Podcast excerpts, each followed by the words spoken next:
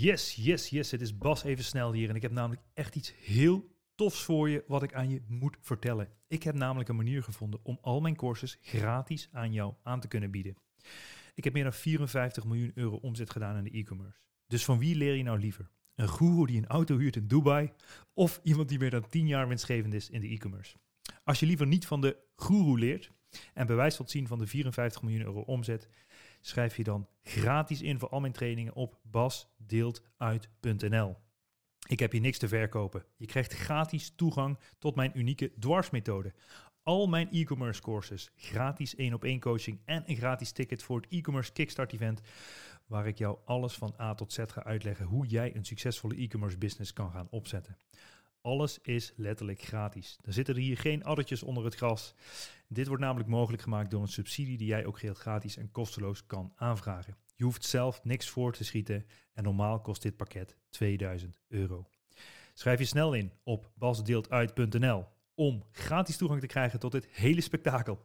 Ik zeg veel plezier met het luisteren van deze podcast en tot snel. Ciao, ciao. Dames en heren, vandaag met trots presenteer ik Johan van Mil. Hij groeide op in Brabant en hij is een serieondernemer en investeerder. Hij zette meer dan 11 bedrijven eigenhandig op, waar hij een aantal al van verkocht heeft. En hij, inmiddels is hij oprichter van Peak Capital met meer dan 84 miljoen geïnvesteerd kapitaal in 25 bedrijven. Inmiddels heeft hij er ook al weer vijf van verkocht. We gaan hem eens even goed aan de tand voelen hoe hij dat nou allemaal precies doet. We gaan beginnen met de Ondernemer op Zippers podcast.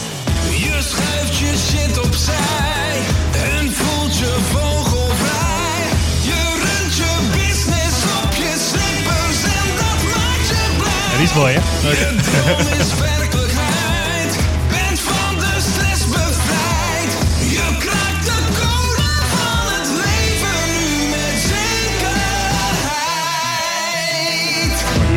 Johan, welkom man. Dankjewel, dankjewel. Eh, probeer zo dicht mogelijk in de microfoon te praten, dan kan iedereen je goed horen. Maar in ieder geval super welkom. Is dat een beetje ondernemen op slippers, eh, die business van jou? Of is het eh 100 uur per week en veel...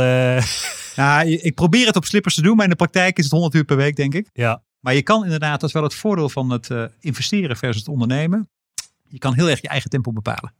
En dat was uiteindelijk ook wel de reden dat ik van ondernemer investeerder ben geworden.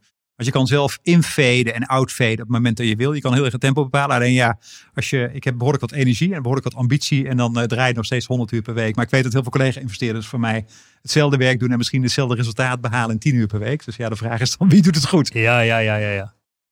Hey, het is mooi. Ik weet niet of jij het boek gelezen hebt. eh, Rich Dad Poor Dad van Robert Kiyosaki. Bekend boek, denk ik. Maar het hoeft niet gelezen. Maar hij heeft het over een soort van kwadrantje, weet je. En dat begint dan als, eh, als werknemer. Daarna heb je, hij noemt het self-employed. Dus dat is eigenlijk zelfstandige, de ZZP'er in Nederland. Daarna word je ondernemer. En na ondernemer word je investeerder. Zo ziet het laddertje een beetje eruit. Oké? En het lijkt erop alsof jij dat hele laddertje soort van doorlopen bent. En dat je nou bovenaan dat laddertje staat als investeerder. Mhm.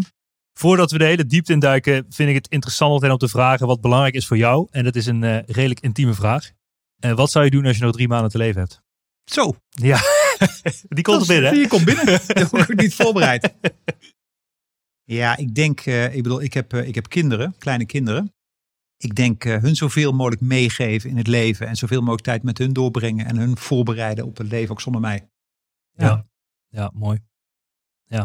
Nee, ik zou in ieder geval niet, niet, ik zou niet mijn tijd in Peak Capital stoppen op dat moment. Die Nee, dat is bizar, maanden? Daar ben ik heel eerlijk in. Dat is toch bizar, hè? Ja. Dat is toch, eh, ik vind het altijd raar om te zien dat je zelf, tenminste, ja, het is wel redelijk herkenbaar, dat je gewoon in, je, in de waan van de dag zit en je Ja. bent gewoon in je business bezig. Ja. Als ik jou zou vertellen dat het je laatste drie maanden zijn, dan ga je hele andere dingen doen. Ga ik andere dingen doen. Absoluut. absoluut. En ik denk dat heel veel dat zouden doen. Ik zou natuurlijk wel zorgen dat alles goed wordt overgedragen, et cetera. Natuurlijk. Ja. Maar nee, dat zou, ik niet, dat zou ik niet mijn voornaamste tijd aan spenderen dan. Nee, Nee. nee, nee. Ja, je bent opgegroeid in Brabant. Hoe zag dat daar een beetje eruit? Ja, anders dan eh, de omgeving Amsterdam of Wees, waar we nu zitten, zoals Ja, je weet. ja. Maar eh, nee, heel mooi. Heel, eh, ik denk Brabant is een hele mooie regio, om met name je jeugd door te brengen. Lekker groen, veel buiten. Hele veilige omgeving.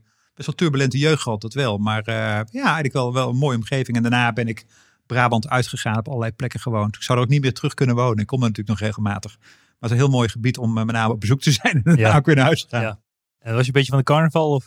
Ik was onwijs van de carnaval, absoluut. Oké, ja. kijk. Ja, Dus, eh, enorm. Ja. De afgelopen jaar, wat nu met kinderen is het anders natuurlijk. Dan word je weer buiten het gebied eigenlijk. Ja, klopt. Ben ik, ben ik echt outsider nu? Ja, dan wordt het te rustiger. Ja, de laatste keer dat ik het ben gaan vieren, dat weet ik toevallig nog, was met die eh, vliegtuig eh, in de Belmenramp. Toen waren we verkleed met een paar vrienden van mij uit Brabant als de mannen met de witte pakken. Dat werd toen niet gewaardeerd. Daar kwam nog heel erg. Goed, dat is de laatste keer dat ik carnaval heb gevierd. Ja, ja, maar je houdt wel van het dolletje in ieder geval. Ik hou wel van het dolletje, absoluut. Ja, lachen man. Hey, en wat ben je uiteindelijk gaan studeren? Ik ben bedrijfskunde gaan doen. Oké. Ja, ik heb een hele rare schoolstudie gehad. Best wel, nou, wat ik al zei, een beetje turbulente jeugd. En eh, eh, uiteindelijk hele rare schoolkeuze gedaan. En uiteindelijk bedrijfskunde gaan studeren. En in welke stad? Antwerpen heb ik gezeten. Oké. Ja. Bij de Belg. De Belgen. Nice. Ja. Ook al eh, leuk om te wonen, toch? Ja, Antwerpen is echt eh, bijzonder leuk om te wonen. En eh België is sowieso vind ik heel fijn volk. Kom er ook vaak. We hebben nu een aantal investeringen daar. Ik had toevallig net een, een helaas een telefonische boardmeeting met, met een van die bedrijven. Maar ja, absoluut. Ja, Ja. Heel, heel heerlijke stad Antwerpen, heerlijk land. Tof. En, en uiteindelijk afgemaakt, die opleiding? Uiteindelijk niet afgemaakt. Uiteindelijk niet. Dat zijn Ja. de beste, zeg ik altijd maar. Ja, mijn huis, is, eh, mijn huis is op een gegeven moment afgebrand in Antwerpen. Nee joh. Ja, en ik was met mijn eh, eindscriptie bezig en toen brandde mijn huis af. En uiteindelijk, eh nou een heel lang verhaal, maar gezeur met de verzekering. En uiteindelijk mijn studie niet afgemaakt. En wel een paar keer nog op het punt gestaan om dat toch even te doen. Want dat, dat, met name de eerste jaren dacht ik wel van ja, ik wil dat papiertje wil ik eigenlijk wel hebben. Maar ja, op een gegeven moment dan denk je ook van ja jongens, waar heb ik het nou eigenlijk voor nodig? Ja, maar dus was je scriptie ook verbrand? Mijn scriptie was ook verbrand. alles. Mijn hele huis. Dus je alles, weer alles was gewoon weg. Dus, eh, ja. Yo, ja, wat een verhaal joh. Maar dus eigenlijk door die brand ben je gestopt. Als die brand niet was geweest, had je het waarschijnlijk afgemaakt. Had ik het waarschijnlijk afgemaakt. Waarschijnlijk wel. Ja, want ik was al heel ver. En eh, eh, ja, dat had ik wel afgemaakt. Ja. Ja, ja, ja want, want toen was je huis afgebrand, hele hoop gedoe en ellende. En, en wat, wat ging je toen doen? Toen, toen Ja, je toen, dus... toen, toen kreeg ik gezeur met de, met de verzekering die ik niet wilde betalen. En, eh, en ik ben altijd eh, redelijk eh, onafhankelijk van mijn ouders geweest. Dus ik ging dat zelf even oplossen. Maar ja, als je geen geld hebt en ook geen verzekering die betaalt en al je spullen zijn weg, heb je een redelijke uitdaging. Ja, En toen, nee, toen ben ik uiteindelijk bij een, bij een vriendin van mij gaan wonen die ik kende. En heb daar een baantje genomen. En toen mijn leven weer opgepakt en wat geld verdiend. En toen een beetje gaan ondernemen, et cetera. Dus toen, toen eigenlijk mijn weg weer gevonden. wauw. Ik zeg altijd, als de nood het hoogste is, is de redding nabij. Ja. Eh, Dat heb ik een keer op een wc gelezen. ja. Zou hier ook een hangen? ja, precies. dus, maar zo zie je het ook in, in, in business heel vaak. Hè? Van alles dat als er rare dingen gebeuren, je zit super low, zeg maar. Dat er dan echt weer uiteindelijk super mooie dingen uit ontstaan. Absoluut. En kijk je er ook zelf zo op terug? Ja, ik, eh, ik, ik, ik geloof ook dat iedere tegenslag die je in je leven hebt, ja, die is eigenlijk gewoon niet voor niks. En dat is gewoon een, een stap naar een nieuwe kans en een nieuwe mogelijkheid. En Ja. zo grijp ik het ook altijd aan. Alleen op dat moment, als je er dan in zit, dan zie je dat nog niet zo. Ja. Maar ik denk als je terugkijkt, dan besef je dat heel goed. Ja, ja, ja tof. Hey, en ehm, eh, dus heb je ook ooit voor een baas gewerkt? Ja, ik heb voor een baas gewerkt. Oké. Absoluut. Ja, dat, dus- kwam, dus- dat kwam in die, Ja, in tijd in, dus in Antwerpen onder Ja. andere, want daar Ja. moest echt eh, geld verdiend worden. Dus we hebben allerlei dingen gedaan. En eh, uiteindelijk naar Nederland gegaan. Want ik, ik kwam toch in Antwerpen en ik merkte toch wel met die Belgen ook. Toen op dat moment, ik was als Brabander, was ik al redelijk recht voor zijn raap en direct, nou, iets te direct voor de Belgen. Dus toen dacht ik al van, nou, dat is volgens mij nu niet zitten in mijn carrière. Dat is niet zo handig. Mhm. En toen eh, naar eh, de Randstad eh, verhuisd en daar een aantal jobs gehad. En toen gaan ondernemen. inderdaad. Dus ik, ken, ik weet wat het is ook om voor een baas te werken. Ja, ja, ja, precies. Maar dat, eh, waarschijnlijk was je dan eh, was je een dwars mannetje voor een baas en eh, had je altijd andere ideeën of... eh, Ja, ik kan nog heel goed herinneren dat mijn eerste baan moest ik altijd om negen uur hadden we een teammeeting. Of nee, half negen zelfs. En eh zie ik mijn bazin nog voor me. En om half negen op kantoor komen, dat lukte bij mij niet. Dus ik was altijd te laat. En ik dronk s'avonds nog wel eens een drankje en zo. Dus Ja. ik was niet altijd even scherp s ochtends. Maar ik had gelukkig wel de beste resultaten. Ja, Het was een sales eh, job die ik toen had. En, eh, en daardoor kon ik ook door, doorgroeien. En op een gegeven moment kreeg ik wel bij mezelf die, eh, die motivatie om toch wat meer in de, binnen de regels te lopen qua tijden en zo. ja, ja tof. Maar ja, absoluut. Dat was, Ja. dat, dat, aan de regels houden, dat was niet mijn sterkste kwaliteit mijn sterkste kwaliteit.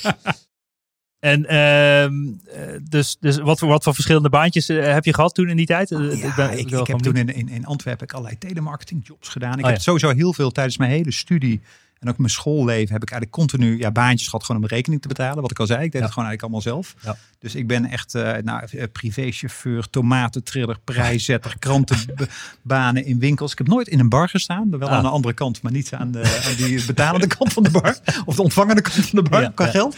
Wel aan de betalende kant. Maar echt heel veel verschillende baantjes heb ik eigenlijk altijd gehad. En eh, ik denk dat het ook goed is, weet je wel. Dat je daardoor ook heel goed beseft wat, wat, ja, gewoon wat er gebeurt in de maatschappij. Wat verschillende jobs er zijn. En wat je allemaal kan doen. En dat motiveerde mij uiteindelijk ook wel heel erg.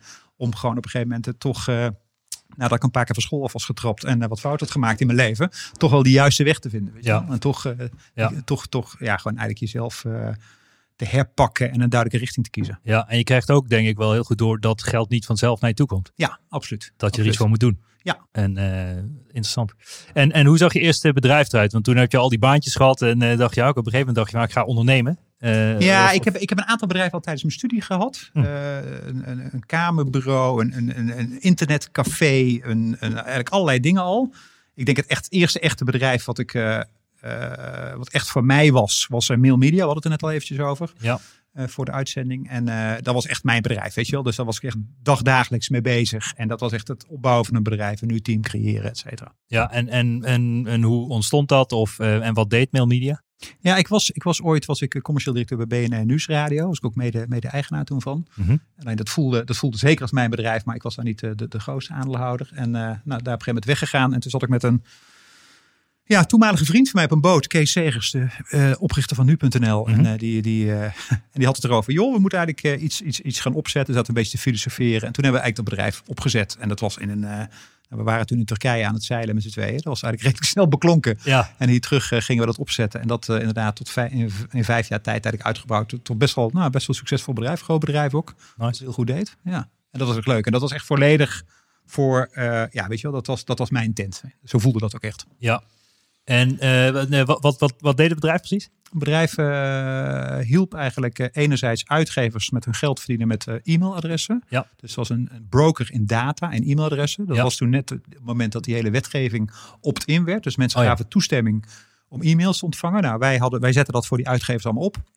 Dus collecteerden al die e-mailadressen en bouwden daar profielen van. En verhuurden dat, helemaal natuurlijk legaal en opt-in, aan allerlei bedrijven en bureaus die dat inzetten voor een e-mailmarketing. Juist. Ja. ja slim. En het was toen helemaal, nu is dat volledig outdated, dat hele model. Zo zie je ook zo snel Ja, hoe dat kan veranderen. Het was in Ja. eh, 2002, even uit mijn hoofd. Ja, 2002. Ja. En toen was dat een hele nieuwe markt, die helemaal opnieuw werd, werd, werd, werd bepaald door die opt-in wetgeving. Dus er stond, ontstond er een enorme kans voor eigenlijk een hele nieuwe tak in, in dialogue, in direct marketing. tof. En eh, was het altijd je doel geweest bij de start om het te verkopen binnen een aanzienbare tijd? Of had je zoiets van, ik ga een bedrijf starten, ik vind het leuk en ik zie wel wat strand? Ja, dat was eigenlijk wel altijd mijn aanpak. Ik, eh, eh, inmiddels ben ik daar, eh, ja, heb je natuurlijk wat een beetje ervaring in. Maar toen was echt het idee, ik ga een bedrijf starten. Ik geloof in deze markt. Mhm. En we gaan daar succes van maken. En we kijken hoe dat eindigt. Dat wordt of eh, ga ik dat bedrijf. eh, ik, ik had niet voor ogen dat ik dat 20 jaar ging doen. Mhm. Maar of dat bedrijf, dat wordt op een gegeven moment gewoon gemanaged door anderen. Of we gaan dat verkopen. Ja. En dat gebeurde inderdaad uiteindelijk sneller dan we hadden verwacht. Werd het gekocht. Ja, want ongeveer na vijf jaar. Ongeveer na vijf jaar werd het toen verkocht. Ja, Ja. klopt. Ja. En dat was je eerste eh, persoonlijke exit? Dat was de eerste persoonlijke ex. Ja, daarvoor had ik al inderdaad, wat ik al zei, een aantal bedrijven tijdens mijn studie gehad. En Ja. daarvoor wat, wat, wat belangen in bedrijf. Maar dat was inderdaad de eerste serieuze persoonlijke exit. Ja. Ja. En toen had je wat centjes op de bank staan en toen ging je op je hoofd krabben van, wat ga ik hier precies mee doen? Of hoe, hoe, hoe Ja, dat? toen was ik, eh, eh, moet ik even nadenken in tijd. Dat was in 2007 even grofweg. En dat was, eh, eh, sorry, ik moet even zelf graven. Ja, nee, dat was in die, ongeveer in die tijd ben ik toen met eh Peak Capital ook begonnen. Eh, en toen had ik, op dat moment heb ik een, ik heb een boek geschreven op een gegeven moment, Ondernemen doe je. Ja. En dat kwam omdat heel veel mensen eh, toen eigenlijk naar me toe kwamen. En eh, ik, ik gaf, sorry, ik moet even bij het begin beginnen. Dus ik, ik was inderdaad ondernemer. Maar ik hoorde van heel veel mensen om me heen eigenlijk dat ondernemen natuurlijk heel spannend was. En waarom ik dat in hemelsnaam ging doen na zo'n carrière bij onder andere BNR, et cetera. En ik weet nog met mijn moeder, die vroeg er ook altijd naar. En ik zei ook altijd van, joh, ja, volgens mij is als je ondernemer wordt, dan sta je eigenlijk volledig zelf aan het roeren. En dan bepaal je zelf je su- succes. En dan ben je ook niet afhankelijk van je baas of van je product, want een product kun je immers veranderen. Maar dan ben je, heb je veel meer zelfcontrole. En daar heb ik toen een boek over geschreven. En daar ben ik les gaan geven, want in die tijd was het eh, ondernemerschap was totaal niet populair. Was ongeveer 2005 was dat. Toen eh, weer, wilde iedereen gaan werken bij de Shells en de McKinsey's, maar Ja. zeker niet als ondernemer. Hm. En leerde ik heel veel ondernemers kennen. En toen merkte ik dat dat boek een enorme aanzuigende werking had op mensen die ook eh, wilden gaan ondernemen, ook geld willen ophalen. Dus ook investeerders zoeken. Dus ik werd helemaal allerlei gepinkt door allerlei mensen. En die zeiden van, goh, wil je niet in mijn bedrijf investeren? Nou, ik had helemaal niet zoveel, niet zoveel centjes toen op dat moment. En toen heb ik eigenlijk eh, bedacht van, nou, als ik nou een paar mensen samen met mij eh, iets op ga zetten, gewoon een BV'tje, en vanuit daar gaan we investeren. Dus dat was mijn laatste man van mijn hockeyteam. We wonnen dat seizoen heel veel, dus wij stonden op de achterste lijn een beetje te praten over het leven, wat we gingen doen en zo. Nice. Daar is echt letterlijk Peak Capital ontstaan als idee. en eh, toen heb ik een aantal mensen eigenlijk eh, in mijn netwerk gevonden. Eh, en met name een aantal mensen met wie ik in het bestuur van een beroepsvereniging had gezeten. Op dat moment IPAN. En we hebben eigenlijk met z'n allen gewoon ja, geld in een pot gestopt. Gewoon een apart bedrijfje van gemaakt, Ja. van een BV. En daarmee zijn we gaan investeren. En toen, venture capital bestond toen nog helemaal niet. Toen bestond er een beetje investeren in bedrijf, maar dat bestond helemaal nog niet. Was meer Amerikaanse... Het was meer Amerikaans. was- en wij, ja. ja. wij zeiden eigenlijk van ja, we vinden dat leuk. Dat is één. En twee, we, hadden, we, wilden het ook allemaal met, met elkaar doen. Want dan heb je gewoon meer kennis. Er zat gewoon een goede advocaat bij. Een goede iemand vanuit de bankwereld. Een accountant, et cetera. Een paar ongoede ondernemers. En, eh, en je spreidt je risico natuurlijk veel meer op dat Ja. moment. Dus, eh, want ja, met z'n zessen waren wij toen op dat moment. Kun je natuurlijk gewoon meer investeren. Kun je meer je risico spreiden. En dat is uiteindelijk Peak Capital geworden. En daarmee zijn we gaan investeren in ons eerste fonds. En eh, toen, de, toen de, de eerste drie investeringen. En toen kwamen we erachter na een paar jaar van, oh wacht even, dit is eigenlijk, dit wordt eigenlijk venture capital. We moeten eigenlijk in fondsen denken. Dus eh nou, toen hebben we Peak Capital 2 opgericht. En nu zitten we bij Peak Capital 4. Wauw. Ja. Wauw. En eh, want het begon allemaal een beetje op het hockeyveld, zei je? Ja. Waar, waar heb je gehockeyd? Ja, heel veel clubs. Door veel al mijn verhuizingen. Maar dit was uiteindelijk Pinoquet waar ik speelde. Oh ja, ja, ja, ik heb zelf ook gehockeyd, dus Oh, ik heb mede een hockeytoernooitje meegepakt. Oh ja, ja, ja, die zijn gezellig. De derde helft is altijd, eh Precies. die is altijd belangrijk op hockey. Dat ja, ja, een goede idee bedacht. Ja. Ja. Maar eigenlijk ben je dus eh, ook met een soort van... Was het een hockeyclub? Waren het echt vrienden waar je Peak Capital mee bent gestart? Of waren het eh, hockeymaatjes? Ja, het waren. Of een eh, combinatie. Het, het was een, eh, het was één hockeymaatje, Hein. Oh ja. Ja. Wat ik al zei. En het waren inderdaad een aantal eh, ja, vrienden. Het, het zijn gewoon vrienden van me. Maar inderdaad een aantal mensen met wie ik in dat bestuur had gezeten van IPAN. En dat was een beroepsvereniging van de Interactieve Professionals Association Netherlands. En wij werden toen als bestuur aangetreden. Toen ging die vereniging bijna failliet. Mhm. En toen werd ik als bestuur die vereniging erbovenop geholpen. Dus Mhm. dat was een hele nauwe band die dat creëerde bij de mensen. Mhm. En eigenlijk dat groepje mensen hebben toen eigenlijk Peak Capital. Er zijn een aantal mensen hebben Ja. gezegd van we gaan Peak opzetten. Ik zeg altijd, begin geen bedrijf met familie of vrienden. Hoe kijk jij dat tegenaan? Ja, daar ben ik mee eens. Maar het ligt, het ligt ermee aan wat je ervaring is met, Ja. met iemand. Dus ik zou het nooit doen met alleen maar iem- echt een vriendschap. Ja. Maar dit zijn mensen met wie ik eh, ja, een vriendschap had en, en, en eigenlijk ook samen heb gewerkt. Want ja, zo'n zo'n beroepsvereniging die bijna onderuit gaat, dat is natuurlijk echt een hele andere manier van werken. Dus dan ben je al professioneel met elkaar gewend. Ja. Maar ik, ik ben inderdaad ook huiverachtig om echt met vrienden alleen een bedrijf te doen. Al heb ik de laatste jaren wat betere ervaring meegekregen. Dus Ja, ook. eh, Ah, ja. mooi. Hey, en dan, eh, dan heb je, eh, dus dan besluit je dat te doen met een paar mensen, stort je wat geld bij elkaar in, Ja. in een fonds en dan ga je je eerste investering doen. Eh, dat, dat shiften aan de deur is natuurlijk eigenlijk misschien wel het belangrijkste werk, denk ik. Ja, absoluut. Hoe, ziet dat, hoe zag dat eruit in die beginfase, zeg maar? Want ja, dat is natuurlijk, ik kan me voorstellen dat als je de eerste investering doet van een aanzienlijk bedrag in een tent die je ja, eigenlijk hebt onderzocht, dat dat best wel spannend is. Ja, je maakt, je maakt eigenlijk alle fouten maak je met, met, met, je maakt gewoon iedere keer de fouten die iedereen maakt. Dus de, een van de eerste investeringen die we deden, dat was in een paar man. Ik zal de naam even niet noemen, maar dat was een bedrijf. En die mannen hadden daarnaast een ander bedrijf. Ah, ja. Nou, welbekende fout, dat doen wij nu inmiddels als Peak Capital ook nooit meer. Ja. De, de ondernemer moet een single focus hebben. Ja. Nou, op dat moment, wij stapten in en inderdaad, die mannen die gingen, de aandacht ging naar dat andere bedrijf. En de bedrijf waarin wij hadden geïnvesteerd, Bloed het ooit. dat eh, bloeide, nou gelukkig bloeide het niet dood, maar er ging in ieder geval wel minder aandacht heen. Dus we Ah, ja. moesten wel even ingrijpen. Dus dat was een learning. Een ander bedrijf waarin we hebben geïnvesteerd toen had geen eigen technologie. Maar die, die, die kocht technologie in van een ander. Nou, eigen technologie. Het derde bedrijf wat we hadden had eh, eh, geen CTO aan boord. Dus geen eigen technologie, eh, geen eigen techbaas. Nou, dat is ook wel echt belangrijk als je een techbedrijf investeert. Dus we hebben eigenlijk alle fouten gemaakt die je eigenlijk als investeerder moet maken. Waardoor we nu ja, gewoon heel scherp weten wat we willen. Maar dat is eigenlijk ge- opgebouwd uit, eh, nou, wat is het, die 13 jaar ervaring. Ja, want en als je kijkt naar de succesratio van het bedrijf, want je had in eh 25 bedrijven geïnvesteerd. Ja, klopt. En hoeveel daarvan eh, zijn er nog eh, in de race? Eh, dus is er geen één onderuit gegaan. Oh, wauw. Dat is En in hoeveel, in hoeveel jaar tijd is dat? Ja, dat is in 13 jaar tijd. Oh, wauw. Dus dat is, eh, ja, eh, dat is, dat, aan de ene kant is dat heel positief natuurlijk. Hè, want dat wil zeggen dat we een hoge succesratio hebben, ook qua Ja. exits. Anderzijds hebben we ook te weinig risico genomen. Oh ja. Hadden we misschien, want het investeren is ook risico nemen. Dus Ja. ik, ik sluit niet uit dat op een gegeven moment ook dingen onderuit gaan. En ik denk dat het ook bij ons vak hoort. Ja. Maar met name, ik denk onze kracht ook, ook eh, eh, als Peak Capital. En met name ook in de beginjaren is dat we gewoon heel picky waren waarin we nou gingen zitten. Hm. Met die fouten erbij. Mm. Ja, en de tweede is dat we ook niet een bedrijf onderuit li- lieten gaan. Dus we hebben ook echt wel bedrijven in onze portfolio gehad die onderuit gingen. Maar dan ging er gewoon een van ons, ging ze gewoon vrijmaken. En die ging zijn tanden er een stuk bijten. En die, Mm. die zorgde gewoon dat het bedrijf werd gered. Ja. Ja. Dus, eh, en we deden het allemaal overigens, dat is misschien wel leuk. We deden het allemaal in een avontuur. Hè? Dus eh, onze eerste twee fondsen hebben we met die zes partners. Dus allemaal gewoon, hadden we één maand, sorry, één avond in de maand kwamen we bij elkaar. Bij, en wij waren natuurlijk allemaal zelf aan het ondernemen op dat moment. Hè? Want iedereen had gewoon zijn eigen bedrijf of job. Eh, grotendeels overigens ondernemers. En dan spraken we s'avonds af bij een van ons. En dan kwamen inderdaad die ondernemers die we gedurende die maand waren tegengekomen. Die we interessant vonden. Die kwamen pitchen. En dan moesten we met z'n zessen moesten we het eens zijn. Dat was ook altijd best wel een Dit is een soort van Shark Tank dit. Of Dragon's Den. Ja, een beetje Dragon's Den-achtige Ja. setting. Ja, Alleen ja, ja. dan, dan, dan, eh, Dat beter. dan iets anders uitgevoerd, laat ik zo zeggen. en, eh, en dan vervolgens gingen we besluiten waarin gingen we zitten. En dan gingen we door investeren. En, dan- en, en een van die zes ging natuurlijk dat bedrijf managen. Ook in, in, in de andere avond in de maand. Dus dat was echt, we deden dat allemaal erbij. Ja. En dat is, ja, als je dan terugkijkt, is dat, eh, ben ik best wel trots op wat we dan inderdaad, dat niks onderuit is gegaan. Goede investeringen hebben gedaan, exits hebben gedaan. En nu inderdaad met ons vierde fonds hebben gehad. En we hebben ook veel geluk hebben gehad. Weet je, is, Ja. we hebben zijn piggy geweest, bedrijven niet laten vallen. Maar we hebben, hebben denk ik ook gewoon eerlijk Ja. gezegd veel geluk gehad.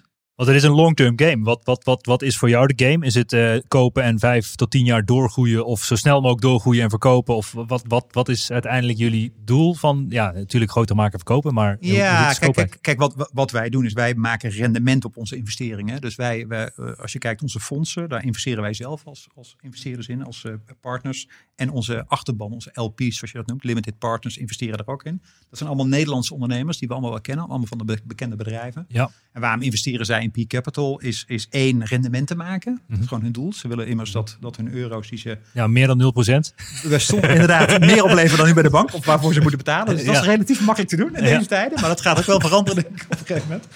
En, eh, eh, nee, en twee, ze vinden het ook leuk om natuurlijk gewoon die bedrijven te helpen. En ook om iets na te laten. En ook gewoon hun ervaring ook door te geven. Dus we zijn echt een ondernemersfonds. Ehm, en, daar, eh, en zo runnen wij ook het fonds. Echt ja, gewoon als ondernemers gedreven. Ja, ja tof. En, en eh, hoeveel exits heb je nu? Vijf exits had je gedaan? vijf exits nu gedaan. En zijn er ook bedrijven die naar de beurs zijn gegaan en dat soort fratsen? Nee, of nog niet. Nee. Dat is nog een van de doelen die ik persoonlijk heb. Ja, dat Ja, lijkt me ja, nog ja. wel gaaf om dat een keer mee te maken. Ja, ja. ja, ja. Ik ken die boys, die ken je natuurlijk ook wel van SEO Shop, die uiteindelijk een Lightspeed hebben verkocht en die naar de beurs zijn gegaan. exact. Eh, dat zijn er niet veel, die vind je niet veel denk ik in Nederland, Nee. dat soort bedrijven. Nee. En ook, eh, ja, mega, mega focus natuurlijk. Ja, en dan moet je ook echt wel een, een big bold bet kunnen doen. Weet je, dan moet je gewoon vol kunnen gaan. En dat vereist van ondernemers ook een andere, andere aanpak. Weet je, want dat betekent ook dat je inderdaad vol op dat bedrijf moet storten. Ja, want ik zag, eh, ik las ook ergens dat je niet in lifestyle eh, entrepreneurs eh, investeert. Nee. Dus ondernemer op strippers valt al af. Ja, in ieder geval, ja, ja. Ik, denk, ik denk niet dat dat onze doel gebeurt. Dus, eh, maar dat is in ieder geval wel grappig. Want wat, wat, hoe ziet het, het, het, ja, het perfecte plaatje van een business eruit waar je in investeert?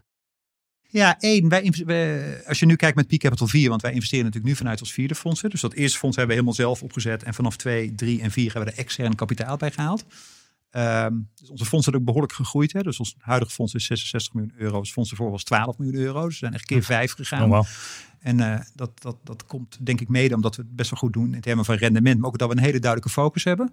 En wat we nu doen qua focus is wij investeren in Europese bedrijven. We hebben een Europese focus. Bij Peak Capital 3 waren we alleen nog Nederland. Dus echt nu eh, Europees aan het uitbreiden. Ook uitdagend kun je je voorstellen in deze tijden qua reizen. Ja, ja, natuurlijk. Ja. En eh, het tweede is wat we doen, is uh, we investeren uitsluitend in SaaS-bedrijven, dus softwarebedrijven, marktplaatsen en platformen. Ja. Dus hele duidelijke, zitten we duidelijke businessmodellen. Daar Ja. geloven we heel, heel duidelijk in. Maar het duurt ook even voordat je tot die, ja, tot die type bedrijven uitkomt. toch? Absoluut, want we Ja. hebben ook in alles geïnvesteerd om uiteindelijk die keuze te maken. Om Precies. op een gegeven moment achter te komen van ja, deze modellen geloven we echt in. Ja. Weet je, dit is schaalbaar, dit begrijpen we. Hier kunnen we ook echt ondernemers mee helpen. Ja. Uh, en we hebben inderdaad in allerlei dingen geïnvesteerd die, die daar buiten vielen. Dus dat hebben we vanaf Peak Capital 3 hebben we die focus eigenlijk uitgebracht. Of het uh, uh, toegebracht, ingebracht, sorry. En uh, dus dat is twee. En drie is wij, wij investeren heel duidelijk in teams. Dus wij geloven heel erg dat de bedrijven, het succes van de bedrijven wordt met name bepaald door de mensen die erachter zitten. Ja. En, en de mensen die erachter zitten, ja, wij geloven heel erg, zoals je dat noemt, in multi-founder teams. Dus een, een, succesvol bedrijf wordt nooit door één founder geleid, maar altijd door meerdere. Omdat het hebben van een technologiebedrijf uh, ja, vereist heel veel skills. En die vind je zelden in één persoon. Er zijn, Ja. ook, zijn natuurlijk een aantal uitzonderingen, maar we zoeken altijd, zo, zoals we dat noemen, de Ja. hacker en de hustler. En dan Ja. misschien nog de hipster erbij, de product guy. Ja, hacker, En, eh, hustler, hipster. De hacker, hustler, hipster. Ja. Ja, ja. En, uh, en, en we zoeken, uh, dat is ook al een learning die we hebben, echt mensen die gewoon, en dat is dat ondernemer op slippers reageer ik even op. Ja. als je een bedrijf in deze tijd echt wel, kijk, wij investeren in bedrijven die keer tien moeten gaan, dat we tien keer onze inleg toe, Ja. terugkrijgen. Ja, minimaal. Minimaal, Ja. weet je, dat is echt. uh, Ja. en, en als je dat wil, dat betekent gewoon dat je ondernemers hebt die full dedication daarvoor hebben en die inderdaad niet uh, het hele jaar op vakantie gaan en et cetera. Dus ja, Ja. klopt. Als ze de hele jaar op vakantie gaan en alsnog 10x kunnen gaan, eh, maar dat zal wel eh, de- Die- zeldzaam zijn. Ja, die, dat is het punt. En dan krijg je al heel snel die, de, de discussie van, ja, weet je, als je er zoveel op vakantie gaat, kun je het dan niet honderd keer rechts laten gaan, weet je wel? Dus dat Ja. is, daar, zit, daar zit gewoon echt een, echt een mismatch tussen. Ja. En ik heb heel veel Ja. respect voor die ondernemers, want ik weet ook dat het namelijk kan. Er zijn tal van succesvolle voorbeelden. Alleen daar kun je niet een fonds op, op, op Nee. eh, inrichten. Snap ik. Ja. Nee.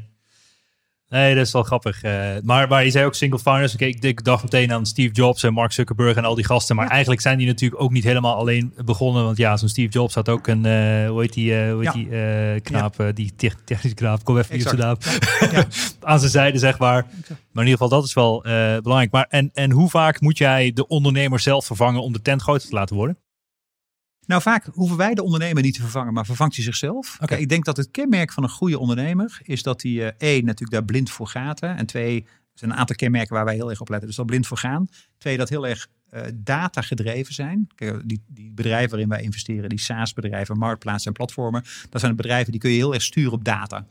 En dat wil niet zeggen dat we alleen maar naar cijfertjes zitten kijken, want dat geeft juist meer tijd om naar de business en naar de mensen te kijken. Maar het wil wel zeggen dat je die cijfers heel, die bedrijven aan de hand van die cijfers heel makkelijk kan beoordelen en ook kan laten groeien. Mhm. En daarvoor geld kan, eh, kan inzetten en expertise voor kan aanwenden. Dus ehm, eh, ik denk dat dat is heel belangrijk. Dus de datagedrevenheid. En sorry, jouw vraag eh, nog eventjes, excuus. Ik wilde naar een bepaalde conclusie toe. Eh, goed verhaal. Waar, waar, letten we met de ondernemers op? ja, ja, ja, of je de ondernemer moet vervangen. De Waar de ondernemer moet vangen. Ja. Oh ja, en een derde kenmerk van die ondernemer is dat hij met name mensen eigenlijk moet aannemen die beter dan zichzelf zijn. Juist. Dat hij zichzelf Ja. misbaar kan maken. En dat Ja. kwam ook toe, dat is wel leuk, dat komt ook uit mijn eh, boek van 2005. Dat Ja. was ook de les die veel ondernemers toen hadden van, joh, het belangrijkste eigenlijk wat je als ondernemer moet doen is mensen aannemen die beter zijn dan jij. Juist. Mensen beter betalen ook gewoon dan dat je zelf betaalt, want dan krijg je gewoon betere kwaliteit. En daarmee maak je jezelf misbaar. En de betere ondernemer die doet dat dus ook. Juist. En die komt er op een gegeven moment ook achter dat er mensen in zijn bedrijf zijn die beter zijn dan hij zelf. En dan doet hij ook een stapje opzij. Of hij gaat in een andere rol zitten. En dat- kan, kunnen allerlei rollen zijn. Of hij zegt inderdaad, joh, ik ga als aanlouder word ik alleen maar actief. Of als eh, boardmember of commissaris of whatever. En ik zorg inderdaad voor eigenlijk iemand anders die het bedrijf gaat leiden. Ja. En ik denk de meest krachtige ondernemers die doen dat. Ik heb dat zelf die fout een aantal keer gemaakt door dat niet te doen. Dus door zelf te lang op de bok te blijven zitten. Mm. En te veel mensen af te meten aan mijn eigen kwaliteiten, et cetera. Ja. Dus als ik dat nu opnieuw zou doen, Ja. dan zou ik echt totaal anders ondernemen. Jeetje, is wel herkenbaar voor mezelf ook. Eh, Ik bedoel, op een gegeven moment had ik ook echt 30 man. Die begint natuurlijk bij een paar stagiaires. En vervolgens komt er van alles bij, zeg maar. Exact. En eh, jij komt, oh, studeren, stagiëren. Oh, neem maar aan, weet Ja. je. En zo goed het hele team uit. Ja, ja. En dan heb je op een gegeven moment heb je allemaal veredelde studenten zitten. Die Ja. maar wat doen wat jij ze vertelt hebt wat ze moeten doen. ja mail, mail media waar we het net over hadden. Dat was eh, toen we het verkochten, was het, eh, ah, ik denk een mannetje of eh, 20, 25, 30 Ja. misschien. Ja, En daarvan was eh, 80% was oud stagiair. ja precies. Dus Ja, ja, ja. ja, dat ja. was echt, ja. Ja, zo is dat ingewerkt. En dat is mooi. Dat, dat, dat kan zeer zeker. hè, Maar dan wordt de beperking ben je zelf eigenlijk van zo'n bedrijf. Ja. En ik denk als je echt groot wil worden. En ook als je als investeerder aan boord wil halen. Dan moet je echt groter durven denken. Ja, ik heb volgens mij het eh, skill-up van Fern Harnish gehaald. Even, Ja. Als je een bovengemiddeld bedrijf wilt, moet je ook bovengemiddeld je mensen betalen. Absoluut. Eh, ja. Eh, ik heb zelf een hele transitie gemaakt. Ik heb 30 man de deur uitgezet. Ik ben een virtual team. ik heb mijn hele business virtueel gemaakt. Dus ik heb nu een wereldwijd heb ik mensen virtueel werken in de business in plaats van allemaal op één kantoor.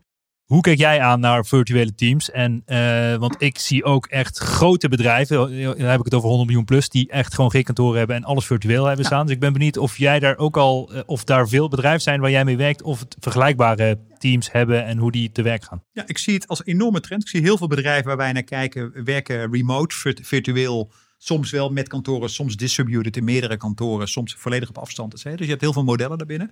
Ik zie het ook, ook niet als iets wezenlijk anders eigenlijk. Ik denk dat het afhangt van je bedrijf en hoe je bent georganiseerd, of dat nou heel goed is.